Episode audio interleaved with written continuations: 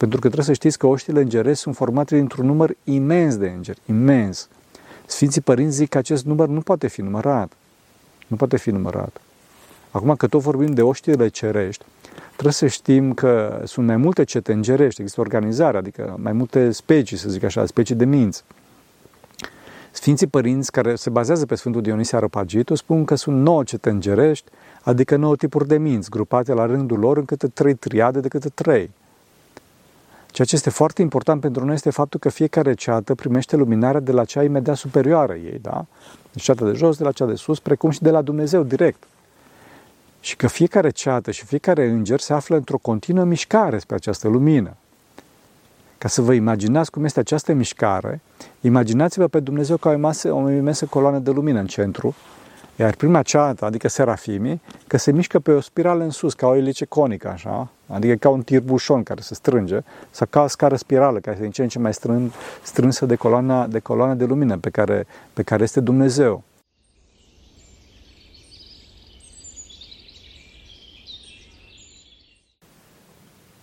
Slavă Tatălui și Fiului Sfântului Duh și acum și purea și veci vecilor. Amin. Pentru că cine Sfinților Părinților noștri, Doamne, să Hristos, Fiul Dumnezeu, miluiește pe noi. Amin. Dumnezeu este frumos, mai frumos decât orice frumusețe pe care o putem exprima prin cuvinte sau o putem simți aici pe pământ. De fapt, asta este fericirea Raiului, să știți, trăirea nemijlocită a frumuseții lui Dumnezeu și trăirea frumuseții creației lui Dumnezeu.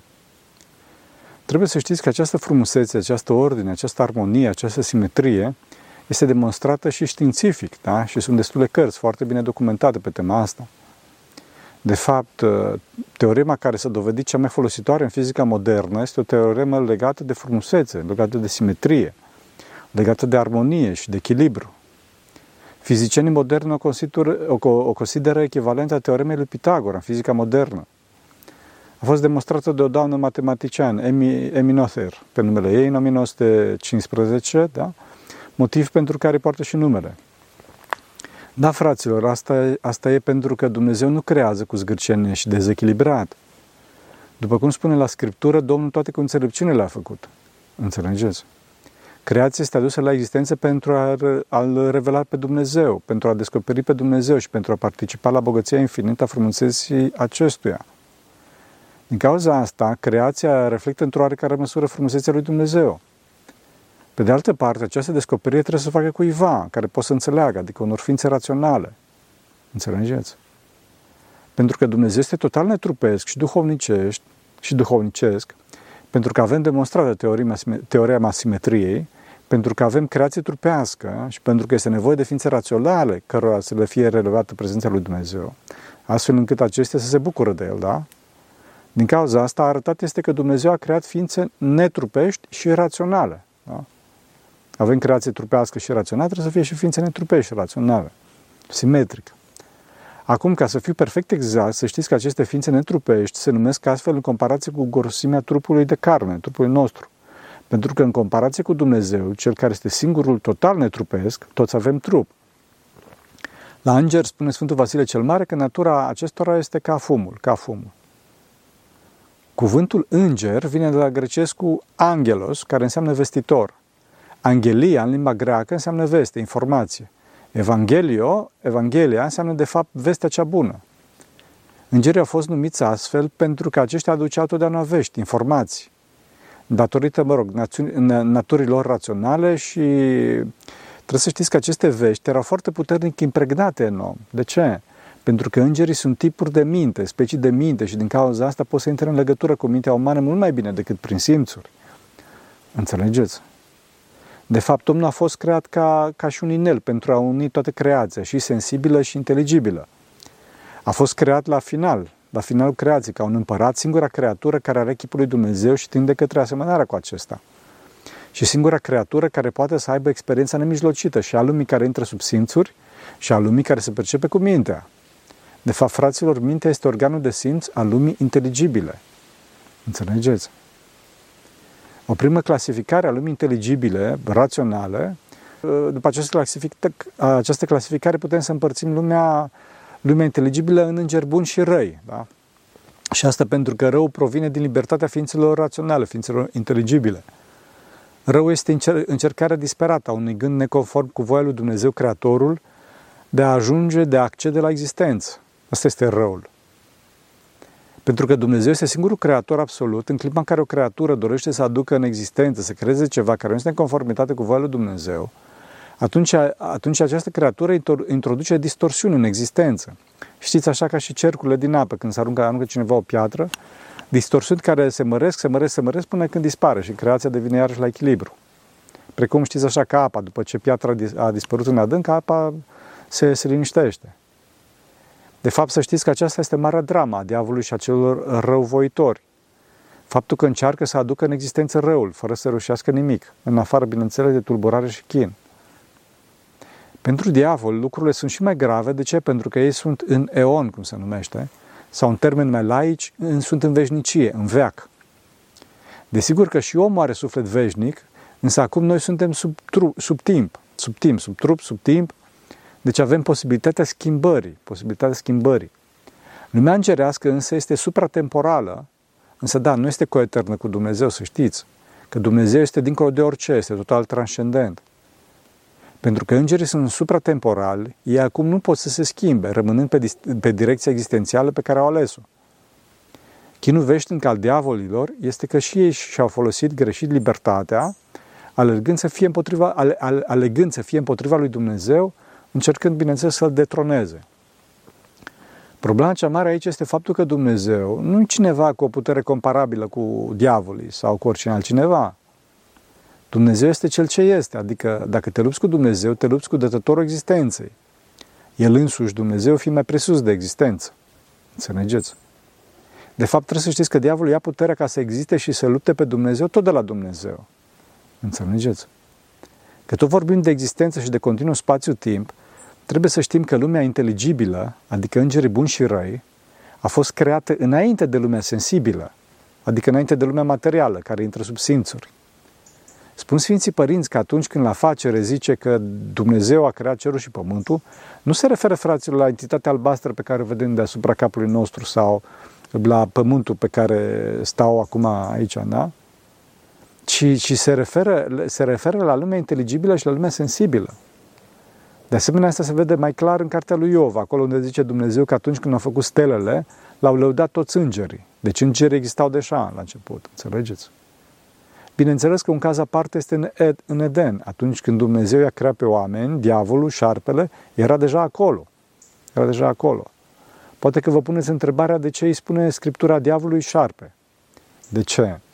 Pentru că Scriptura descrie comportamentul, modul de atac al diavolului, care este ca un șarpe, adică așa plin de viclenie, șerpuitor, împletindu-se cu dorințele victimei. Înțelegeți? De fapt, să știți că și cuvântul diavol nu, de, nu definește o specie de înger, ci exprimă un comportament, un comportament. Diavolo, în limba greacă, înseamnă a calomnia, a acuza pe nedrept. Deci diavol, diavolos în greacă înseamnă cel care acuză pe nedrept, calomniatorul, cel care bagă strâmbe. Iagod în Shakespeare este o reprezentare foarte bună pentru acest tip de comportament. De asemenea, și domnul Fyodor Dostoevski face unul dintre cele mai reușite portretele diavolului în frații Karamazov. Vă recomand să citiți. Această viclenie și calomnie se vede evident și în Scriptură, bineînțeles, în Cartea Facere, cum spuneam, când diavolul calomniază pe însuși Dumnezeu, făcându-l egoist și mincinos în fața creaturilor. Creaturi care erau, de fapt, și copiii lui prea iubiți, adică Adam și Eva. Pe de altă parte, Eva și lui Adam le-a spus cu viclenie, da, ok, doriți să fiți ca Dumnezeu, foarte bine, însă o să dobândiți asta dacă mâncați dintr-un pom, adică din materie. Așa o să ajungeți ca Dumnezeu, fără Dumnezeu să ajungeți ca Dumnezeu. Înțelegeți distorsiunea, înșelarea. Am spus că totdeauna diavolul se amestecă cu dorințele noastre, astfel încât să facă distrugerea cât mai mare. Înțelegeți? Omul fiind chipul lui Dumnezeu, fraților, nu poate să primească rău frontal, ci totdeauna răul trebuie să fie grefat pe ceva bine, pe ceva bine, înșelător. Din cauza asta, totdeauna trebuie să ne păzim mintea, fraților, și să întrebăm pe ce mai luminați decât noi. Nu trebuie să primim gândurile fără să le cercetăm, ci totdeauna să ne rugăm și să fim trezvitori la conștiința noastră înainte de a începe să discutăm cu gândurile și chiar mai grav, înainte de a mușca un gând, înainte de a cădea de acord cu gândul respectiv. De ce? Pentru că orice greșeală în lumea gândurilor duce la o greșeală în lumea faptelor. Înțelegeți? Greșeala lui Adam a fost o catastrofă cosmică, fraților. Și acum lumea sensibilă, adică noi și toată ziderea văzută, se îndreaptă în timp, sub timp, către lumea inteligibilă, care este supratemporală și mai exact către Dumnezeu ne îndreptăm, care se află mai presus de tot și de toate. Trebuie să notăm însă că aici îngerii, da, îngerii buni, sunt solidari cu noi, chiar dacă noi nu le simțim foarte bine prezența. Nu le simțim de ce? Din cauza întunecării sufletului nostru, întunecare provocată de păcat. Îngerii sunt tipuri de minți, cum spuneam, și comunică cu mintea noastră, însă aceasta nu mai poate să deosebească din cauza întunecării sale. Mai poate să deosebească între sursele de gânduri. După cum știm, sunt mai multe surse de gânduri. Gândurile sunt produse de Dumnezeu, sfinți și îngeri buni, sau sunt trimise de diavol, da, diavolii răi, sau însă și mintea noastră poate să genereze gânduri. Sunt trei surse de gânduri, da? Dumnezeu și uh, uh, îngerii buni, diavolii și chiar mintea noastră poate să genereze gânduri. Din cauza asta este foarte important să ne păzim mintea, să întrebăm, să ne rugăm, să fim atenți la conștiință, după cum am spus. Înțelegeți? Pentru omul botezat, fraților, e mult mai simplu. De ce? Pentru că are Harul lui Dumnezeu pe dinăuntru, Harul botezului care îl ajută. În timp ce omul nebotezat are energie demonică. Dincolo de asta, omul botezat are și un înger păzitor lângă el. Un înger păzitor care le păzește, de unde și numele, și care însuflă gânduri bune, gânduri bune. Depinde desigur de noi dacă, dacă ne ascultăm glasul conștiinței sau nu. Cei nebotezați n-au un înger părzitor, din păcate. Bunul Dumnezeu dă însă și pentru aceștia un înger, însă nu pentru fiecare în parte, ca la cei botezați, da, ci câte unul la fiecare neam. Știm din Sfânta Scriptură că Mihail, de exemplu, este îngerul păzitor al evreilor. Da? Îngerul păzitor este lângă noi și ne urmărește fiecare pas. Însă distanța acestuia față de noi și simțirea acțiunilor lui depinde de măsura noastră duhovnicească. Dacă noi dăm drepturi vrăjmașului, atunci acesta se depărtează mâhnit. Însă nu se descurajează niciodată, ci încearcă să ne ajute toată viața noastră. Chiar dacă îngerii sunt tipuri, specii de minte și deci nu au trup, trebuie să știți că a îngăduit Bunul Dumnezeu ca anumiți oameni să-și vadă îngerul păzitor. Mă rog, precum și alți îngeri, da? Și asta, să știți că nu numai în cazul Sfinților, nu numai în cazul Sfinților. Țin minte cazul unui frate foarte, foarte tânăr, care subta foarte tare cu o patimă. La un moment dat însă a căzut în patima respectivă, da? Când s-a dus să, să-și facă pravila de rugăciune, se ruga cu durere la Dumnezeu și la Maica Domnului ca să-l ierte, că el s-a luptat, însă vrăjmașul a fost mai tare și l-a biruit. Atunci vedem, vedem pe îngerul păzitor care îl bate pe diavolul pedepsindu-l, da? Mi-a plăcut foarte mult această întâmplare. De ce? Pentru că arată că Dumnezeu alege moduri de comunicare la nivelul minții noastre. În cazul de față era vorba de o minte de copil. Da? În, cazul, în cazul oamenilor sfinți, lucrurile se pretesc puțin, puțin de la altfel. Da? Apare mult mai pregnant situa- sig- siguranța. Înțelegeți? Pare siguranța foarte clară. Era în Sfântul Munte un părinte pusnic, foarte bătrân, cu viață sfântă, care a fost găsit de către un vizitator căzut jos pe podea, nemai putând să se ridica din cauza bătrâneții. După ce vizitatorul ajută să se ridice, aceasta îl întreabă pe bătrân. Dacă nu veneam eu, cine te-ar fi ajutat să descol de jos aici, în pustietățile astea? Atunci bătrânul răspunde foarte calm că m-ar fi ajutat îngerul păzitor. Înțelegeți? Că tot veni vorba la Colciu, Chilia Sfântul Gheorghe de la Colciu, unde era Sfântul Dionisie, este pe un versant de munte destul de abrupt, așa, da? Deci în spatele meu e destul de abrupt. Iar potecile acolo sunt de fapt mai mult sau mai puțin pe linia de nivel, cum suntem noi acum. Chiar scurt, scurta potecă de la casa principală, la Chilia Sfântului, trece printr-un loc unde este chiar să zicem așa o mică părpază de vreo 10-15 metri, ceva de genul. Ei, pe vremea când trăia Sfântul Dionisie, acestea le ziceau ucenicilor, băi părinți, puneți o balustradă pe, pe, pe potecă, dar puneți o balustradă să cadă cineva în prăpastie. Da, părinte, binecuvântat, zic. Mai să bineînțeles nu se, nu se mișcă să împlinească porunca. După ceva timp, iarăși le zice Sfântul, băi părinți, puneți o balustradă să cadă cineva. Da, da, binecuvântați, binecuvântați. Păi are ceva timp, la un moment dat, că stau părinții pe banca din fața casei principale, uitându-se lung așa la Sfântul, cum mergea șotând, șotând pe potecă spre chilia sa, la un moment dat, dispare Sfântul Bărpastie, da? Părinții, ah, îngroziți, știi, se ridică de la masă, blochează. Clipa respectivă sau de jos din prăpastie. Da, nu vă zic să puneți o balustradă că o să cadă careva în prăpastie. Da? Acum trebuie să știți că oasele bătrânilor monahi sunt foarte, foarte fragile, foarte fragile. Omul poate să cadă pe locul limpede și să rămâne la pad mult timp, da? Dacă nu, mă rog, toată viața. Mai ales dacă ar fi căzut cineva de vârsta Sfântului Dionisie de la, de la înălțimea aia, da? Eu cred că ar fi murit pe loc și muri pe loc. El însă era în picioare neavând nimic. Când l-au întrebat părinții ce s-a întâmplat, a zis că imediat ce a căzut, a simțit așa două mâini nevăzute care l-a apucat de sub soară și l-a pus încet, încet, încet, încet în jos. Înțelegeți? Da, frate, se întâmplă și din astea, însă să nu doriți să vedeți și voi îngeri sau să aveți astfel de experiențe, pentru că atunci o să vă dea diavolul experiențe până când o să vă ducă în înșelări și exaltări, o să vă distruge sistemul nervos, fraților. Și o să scandalizați pe toți din jurul vostru sau o să vă faceți de râs, să vă faceți de râs în ultimul hal. Fraților, noi trebuie să ne rugăm și să facem tot posibilul să-i odihnim pe Sfinții Îngeri, mai ales pe Îngerul nostru păzitor. Bun, acum trebuie să ne rugăm, da? Păi, desigur că există și Înger Îngerașul meu pentru copii. Există și o rugăciune numită rugăciunea, îngerul, rugăciunea către Îngerul păzitor, da? Se citește și separat, da? Și la slujbă, da? Cu alte rugăciuni. Însă omul poate să și improvizeze și dacă omul face din inimă, atunci Îngerul păzitor ajută. Țin minte pe un frate care la un hram s-a ostenit foarte mult și era foarte, foarte obosit, practic cum bateria era săracul, și stătea în picioare lângă o icoană a Sfântului Hangă Gavril și a zis cu toată ființa sa, în mintea sa, Înger, îngerașul meu care mi te dat Dumnezeu, ajută-mă pe mine că nu mai pot, ajută-mă pe mine că nu mai pot. Și îndată se, se umplă toate bateriile și a dispărut toată starea aia de sfârșială și de oboseală cruntă și era fresh, era na, ca și cum atunci s-ar fi trezit din somn. Să știți, fraților, că Sfinții Îngeri ajută, sunt foarte drăgălași și iubitori. Așa, foarte, da. Da, fraților, dacă omul se dedică total lui Dumnezeu și face ce poate, atunci și Dumnezeu cu Sfinții și Îngerii Lui face ce, fa- face ce poate. Și când spun că face ce poate, nu zic fraților ca omul să facă lucruri mărețe, ci efectiv ce poate. Efectiv ce poate. Mi-am zis acum de un alt caz, când un părinte a luat binecuvântare la mănăstire să ia o chilie părăsită, da, cu hramul Sfinții Arhanghel. Când a ajuns la chilie, era deja seară și la lumina care mă rămăsese a început să facă curat prin molozul și plantația care ne bădiseră, mă rog, anumite părți ale casei. Cum curăța molozul, l-a găsit în praful de jos o mică icoană de hârtie cu Sfântul Arhanghel Mihail. A luat-o de acolo, șters-o de praf și a ținut-o așa, a pus-o pe, pe ușa paraclisului chiliei. Când s-a noptat, s-a dus omul să se culce. Nu a apucat să doarmă bine, că a auzit noaptea neagră zgomot de clopoței, ca de cădelință, știți așa. Părintele Zucan speria săracul, că, pentru că știa că e singur în pustie. Se scoală și se uită neliniștit în jur și își dă seama că zgomotul provine din paraclis. Când se, când se apropia cu atenție de paraclis, vede înăuntru o lumină extraordinar de frumoasă. Când intră înăuntru, vede așa sidera pe Sfântul Arhanghel Gavril cum domează, calm, așa, și cu evlavie toată biserica, da? Până rămâne cu gura căscată și Sfântul Arhanghel îi zice, mai cinstit, ce te cinstesc. Înțelegeți? Îngerii fraților sunt duhuri slujitoare pentru noi, cei care vom moșteni mântuirea, înfierea. Înțelegeți? Îngerii nu sunt fii lui Dumnezeu după har.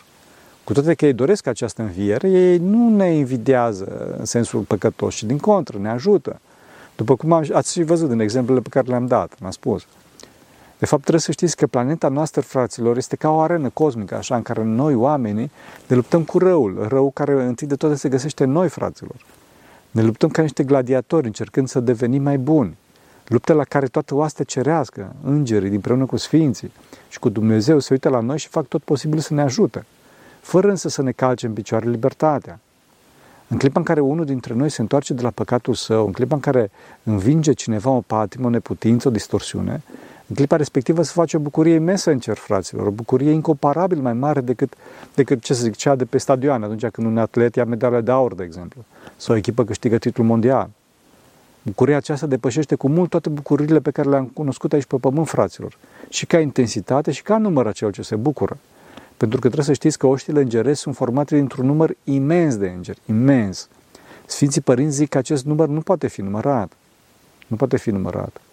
Acum că tot vorbim de oștile cerești, trebuie să știm că sunt mai multe cete îngerești, există organizare, adică mai multe specii, să zic așa, specii de minți. Sfinții părinți care se bazează pe Sfântul Dionisie Aropagitu spun că sunt nouă cete îngerești, adică nouă tipuri de minți, grupate la rândul lor în câte trei triade de câte trei. Ceea ce este foarte important pentru noi este faptul că fiecare ceată primește luminarea de la cea imediat superioară ei, da? Deci ceata de jos, de la cea de sus, precum și de la Dumnezeu direct.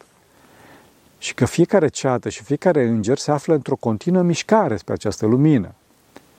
Ca să vă imaginați cum este această mișcare, imaginați-vă pe Dumnezeu ca o imensă, o imensă coloană de lumină în centru, iar prima ceată, adică serafimii, că se mișcă pe o spirală în sus, ca o elice conică, așa, adică ca un tirbușon care se strânge, sau ca o scară spirală, care este din ce în ce mai strân, strânsă de coloana, de coloana de lumină pe care, pe care este Dumnezeu, pe care, na, pentru că serafimii se apropie din ce în ce mai mult de Dumnezeu, după cum spuneam. Celelalte ceturi urmează aceeași traiectorie maestoasă de elice conică, da? și astfel văd și lumina înțelegătoare, adică primesc cunoștința și de la Dumnezeu pe cât e cu putință direct, și restul filtrată de ceata superioară. Pentru că ceata superioară filtrează această lumină de la Dumnezeu, această înțelegere, precum niște lentile inteligente, așa, care, cum să zic, care explică știința, da? lumina, pentru ceata, cea, ceata imediat inferioară. Înțelegeți? Ceva fenomenal de frumos. Am spus că prima ceată, cea mai aproape de Dumnezeu, sunt serafimii. serafimii. Pentru că Dumnezeu este iubire, prima ceată este, este serafimii, da, și au capacitatea, da, au capacitatea cea mai mare de iubire, de toți îngerii. Este cea mai, ceată cea mai iubitoare. Sunt plini de focul dragostei, da, ei aprind pe oameni cu focul dumnezești dragoste și, și, cum se spun, sunt sursele de dragoste după Dumnezeu. După cum, bineînțeles, le arată și numele. Nu știu dacă știți, în ebraică serafim înseamnă cel ce aprinde sau încălzește. După cum scrie la, la profetul Isaia, dacă mă înșel, ei au șase aripi. Cu două își acoperă fețele, cu două picioarele, iar cu două zboară. Cele două cu care își acoperă fețele simbolizează respectul lor iubitor față de superioritatea iubitoare a Dumnezeirii, adică fac ceva de genul ăsta, înțelegeți? Fața, în fața lui Dumnezeu. Din respect și dragoste. Cele două cu care își acoperă picioarele arată faptul că se feresc de legătura cu cele de jos care le-ar putea distru- distrage, distrage din zborul iubirii către Dumnezeu. Iar cu cele două cu care zboară arată în, întrariparea iubirii lor totale față de Dumnezeu. Înțelegeți? Caracteristic comportamentului serafic este doxologia către Dumnezeu din toată ființa lor. Adică strigând, după cum spune Scriptura, și asta o fac din dragostea lor care arde. Ei sunt cei care strigă unul către altul și către toți. Sfânt, sfânt, sfânt este Domnul Savaul, plin este tot pământul de slava Lui. Înțelegeți? Fenomenal serafimii. După serafimi stau înaintea lui Dumnezeu înțelepții heruvim, cei cu ochi mult, cum să zice, care mai mult decât, a, decât alte cetăți de jos, strălucesc neîncetat cu lumina înțelegerii și a cunoștinței de Dumnezeu. Heruvimii fiind luminați în tainele lui Dumnezeu ale cunoștinței așa adâncului și înțelepciunii divine, luminează și pe alții. Că sunt și numele de, de heruvim, fraților, se dâlcuiește cel care înțelege mult, multă înțelegere sau revărsare de înțelepciune. Înțelegeți? Pentru că prin heruvim se revarsă înțelepciunea cea de sus și se dă ochilor sufletești luminare spre cunoștința lui Dumnezeu. Heruvimii au și ei aripi, după cum ni se spune în Scriptură, însă diferența lor distinctivă este că au pe toate, toate părțile corpului, lui, corpului lor sunt pline de ochi, pline de ochi. Ochii semn al cunoașterii, adică cunosc, văd. Dincolo de asta, toată Scriptura, tot Scriptura ne spune că au și roți. Au și roți. Asta ce înseamnă? E semnul, semnul modului ciclic de învățare, prin care cineva acumulează noi învățături, după care le sedimentează, le, le analizează, le înțelege și punându-le în final în memoria sa. După, după aceasta apare în modul ciclic al învățării o nouă acumulare de învățături, înțelegeți? Foarte semnificativ în acest context este faptul că, că heruvimii sunt foarte simpli, foarte nevinovați, nepătimași, ca niște copii nepăcătoși, fraților. Nu e vorba de o cunoștință rea, ci de o cunoștință curată. Înțelegeți? Ce heruvimul care a căzut, acela era malefic, adică Lucifer. Înțelegeți? De asemenea, heruvimii, heruvimii au un fel de mâini omenești, semne al acțiunii, al înțelepciunii aplicate, adică a, a înțelepciunii ieșite așa din sfera speculațiilor și cunoștințelor abstracte. Înțelegeți? Cei care încheie triada superioară a, celor, a acetor îngerești sunt tronurile, tronurile sau scaunele.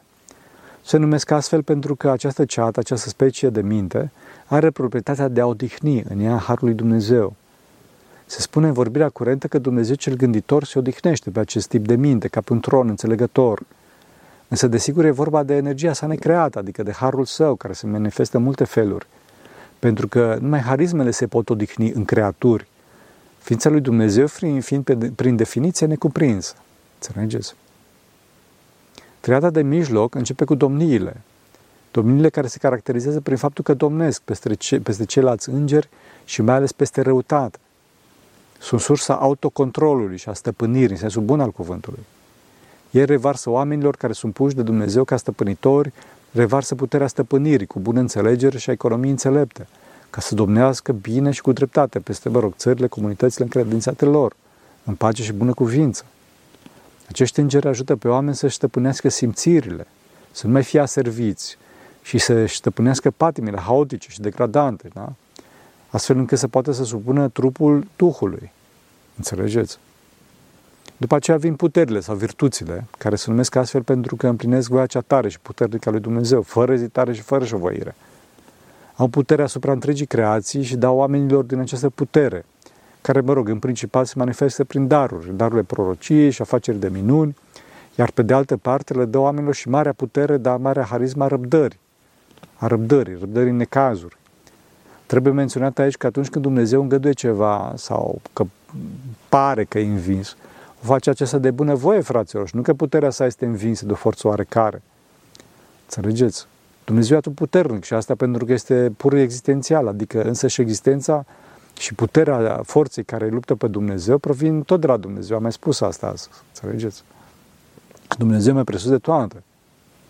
Deci puterile sau virtuțile se disting uh, întâi de toate prin curajul neabătut, neclintit în împlinirea voii lui Dumnezeu.